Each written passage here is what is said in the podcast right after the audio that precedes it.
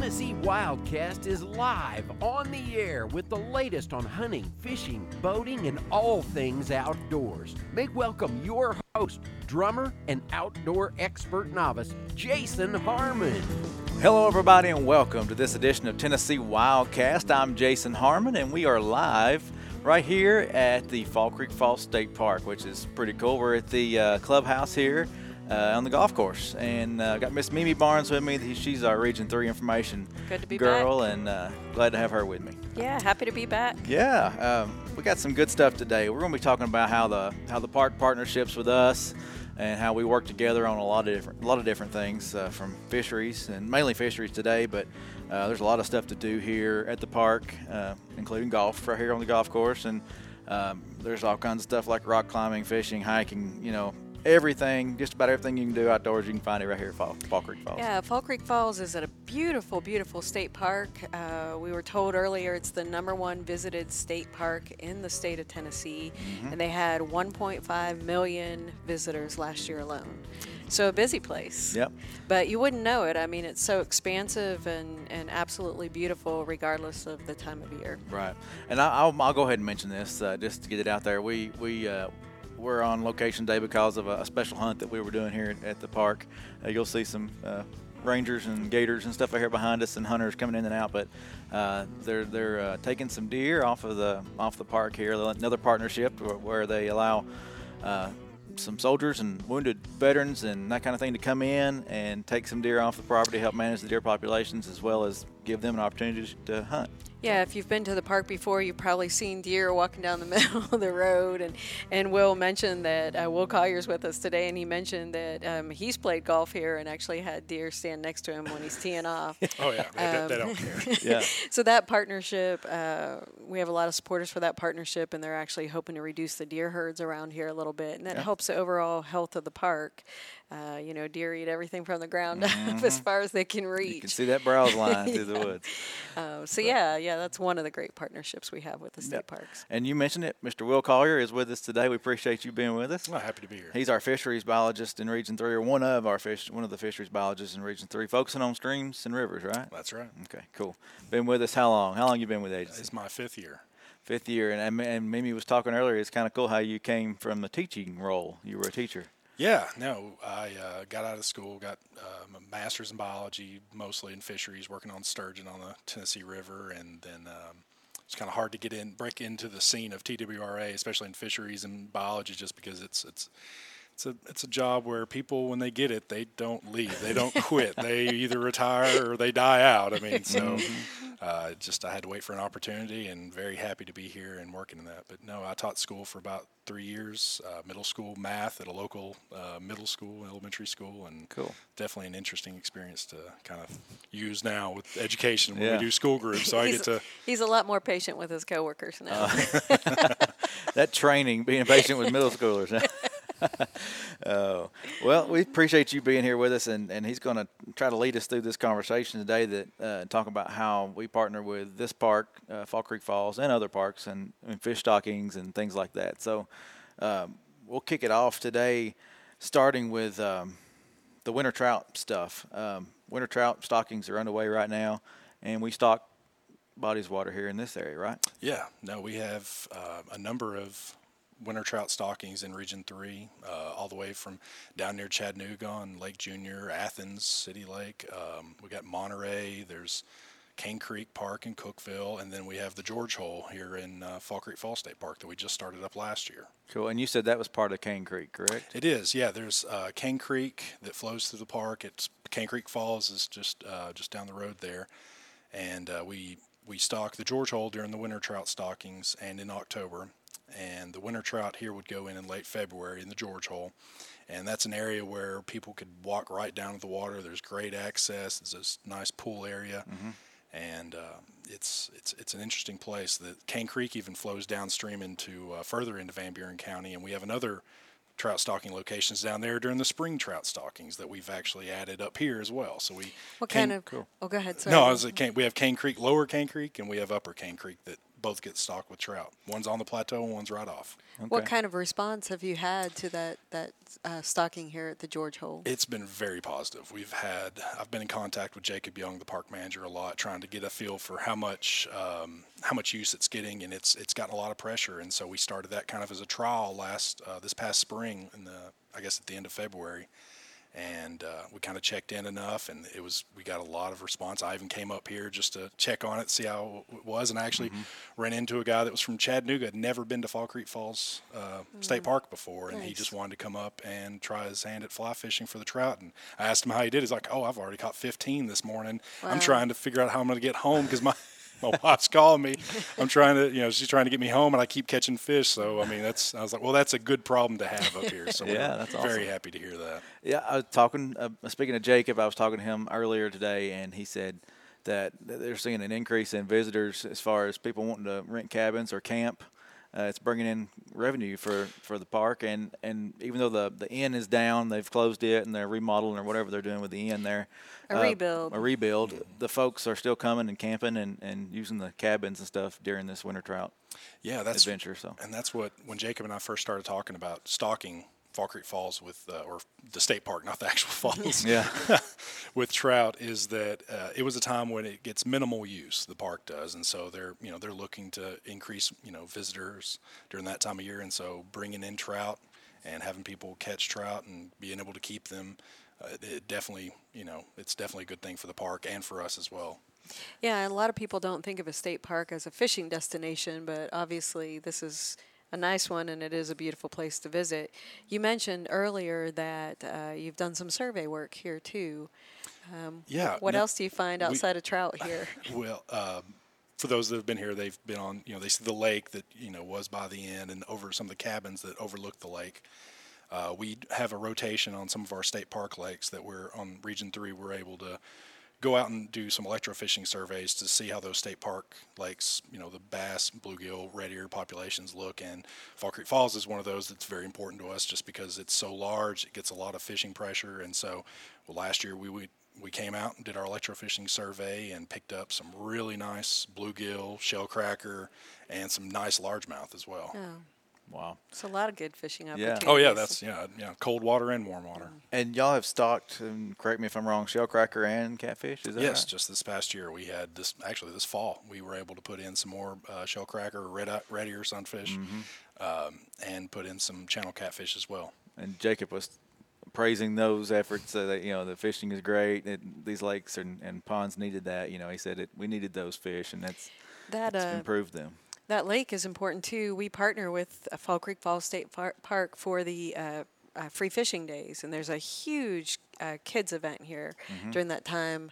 I've been up. I don't know if you have. I haven't made it up to this one, but no, it, I've heard it has a huge, uh, you know, number of kids here. I know Kyle Walling, Officer Walling, is yes. here, and he he always tells us there's hundreds of kids out there every year. Yes, um, Mark Patterson from Bledsoe County and Kyle Walling, both those officers are heavily involved in that day, and there's hundreds of kids that show up. Great uh, turnout, great prizes, and then of course we love seeing the kids out there with their fishing poles actually mm-hmm. catching and and they they do bring in some nice fish that day from your stocking efforts. Yeah, that's we do a stocking just for that for a free fishing day, like we do some of our other uh, free fishing day events for the kids. We do a, just a large catfish. The catfish that went in this fall were much smaller, you know, because we're hoping they're you know they're going to grow up and be big one day. But mm-hmm. you know, we put in um, a smaller number of large catfish specifically for that event, usually the week of, if not you know a day or two before, just to give you know that extra you know shot in the arm for the fishery. then that's good information. That's probably something people don't know. Uh, our stocking size of fish is not always, you know, you're not stocking these exactly. kind of fish. You're stocking smaller fish. Can you explain that a little bit, just so people at home know? Yeah. So a lot of our um, year-round trout fisheries, we stock fingerlings. You know, brown trout. Uh, you know, maybe three or four inches in length, uh, mm-hmm. uh, knowing that they're going to grow and get larger. And you know, the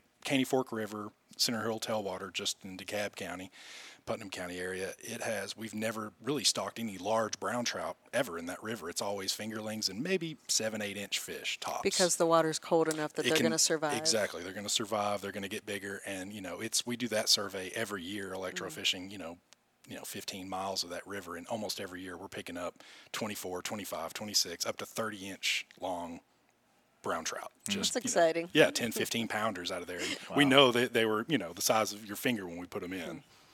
So, but like I said, for free fishing day, we always stock large one, two pound catfish at a lot of events. We're out, you know, the fisheries uh, personnel are out every year for free fishing um, week. We call it week because it's not just the day for us. Correct, It, yeah. it starts early for us because we get out there and we're, you know, there's days and nights where we're there till midnight stocking fish all over the, the state.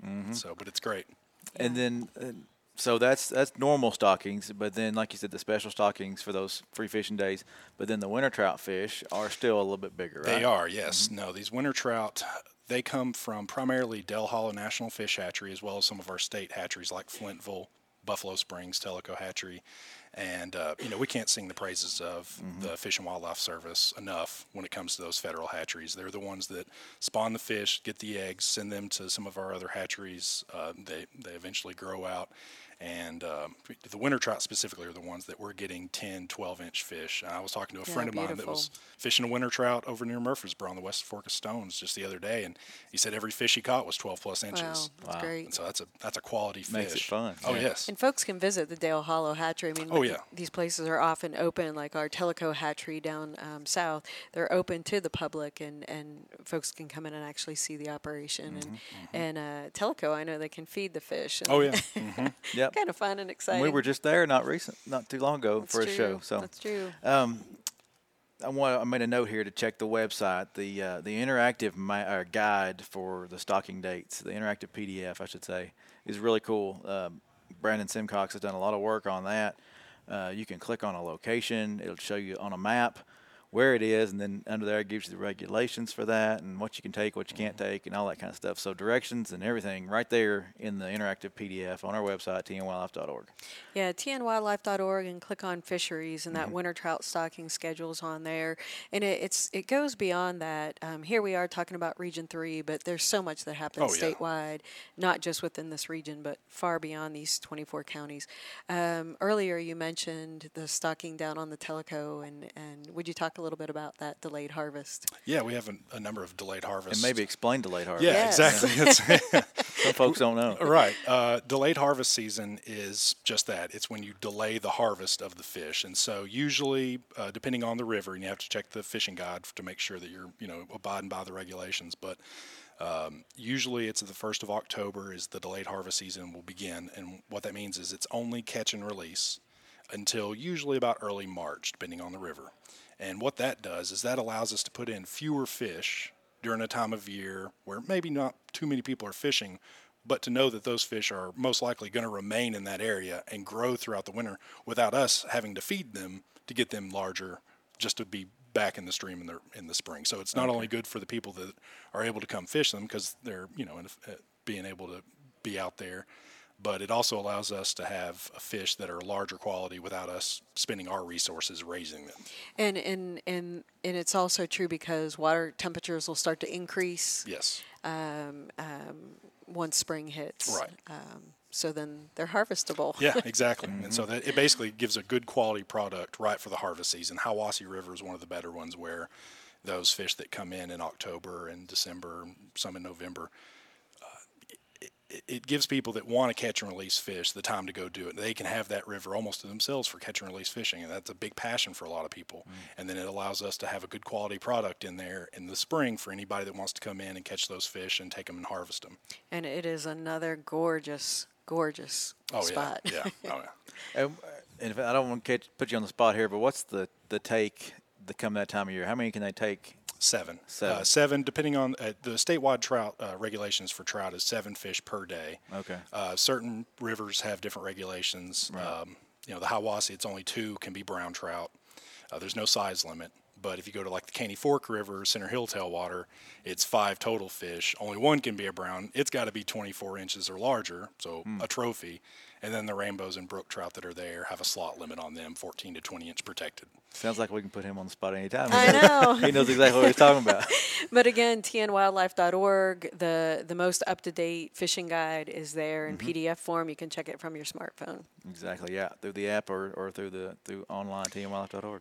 So we spent this time talking about trout, winter trout stocking, um, but you mentioned muskie to me earlier, and and about uh, muskie fishing in some of these areas during the winter months. Can you talk a little bit about that? Yeah, well, we're in you know the watershed. We're in the Caney Fork River watershed right now. The Cane Creek that you know just down the road goes into the Caney Fork, eventually comes into Great Falls Lake, then into Center Hill Lake. But this whole watershed, Cane Creek, the Collins, the Calf Killer, uh, it all has a naturally reproducing muskie population or muskellunge, and it's a trophy fishery. There is it's it's 50 inch minimum length limit on these fish. So I mean, literally, they got to be this big. If you, you say I caught one this big, I'll believe you It's because not a that fish story. it- it's not a fish story.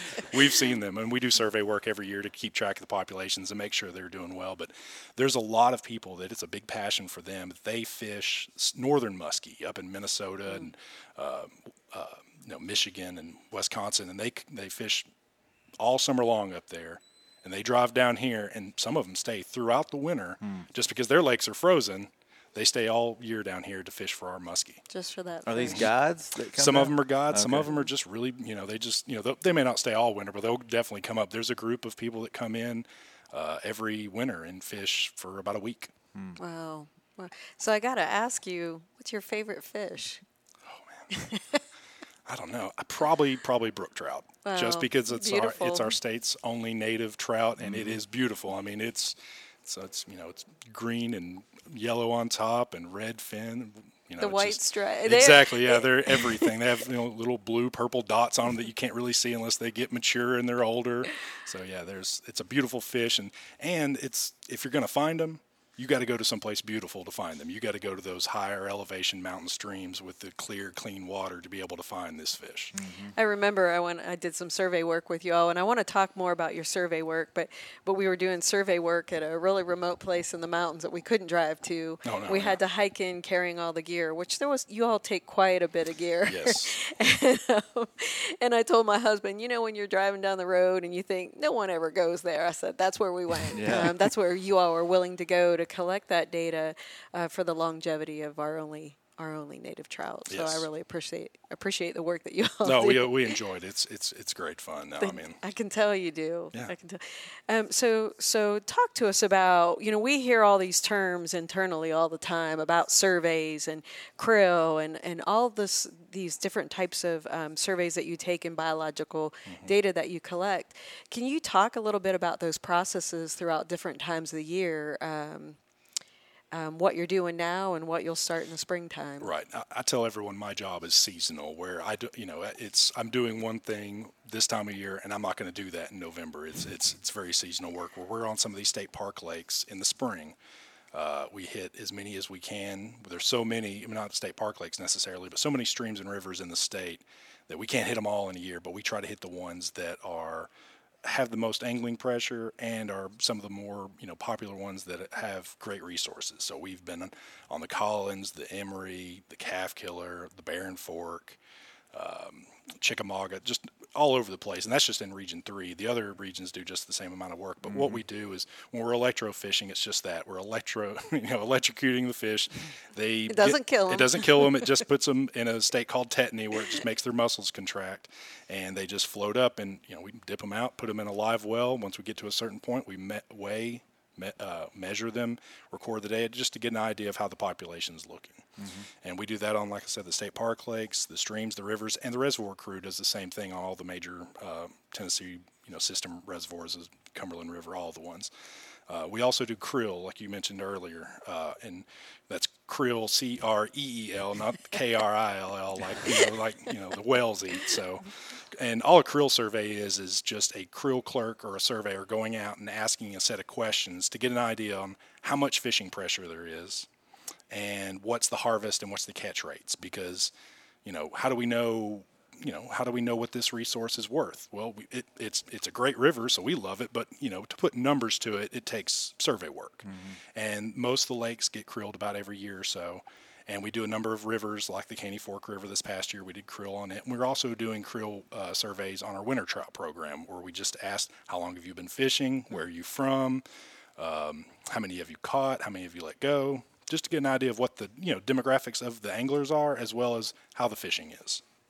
And I was going to mention, and you probably want to to uh, add to this, but don't don't be afraid of those folks. They're not there to write you a ticket. You know, so some people may run from them, or I've, you know, I, am not in law enforcement, and every time I walk up to someone, it is, I got my license. I'll show you. My, I don't need to see your license. I'm just asking a set of questions. I just want to know how the fishing is. Right. But you can show me your license if you want to. But I'm, you we know. appreciate you buying that Exactly. Thank you. Yes. But that, that data really goes into a long term uh, vision oh yes. um, to ensure the health and the betterment and to help uphold the TWRA mission, which Yeah. which we all do believe in. a lot, a lot of our stocking rates are based upon uh, the creel surveys, like the winter trout, where uh, if if the catch rates are not high enough, then we're maybe we're wasting trout. Maybe we need to allocate that to somewhere else that it's going to get used because a lot of these winter trout places.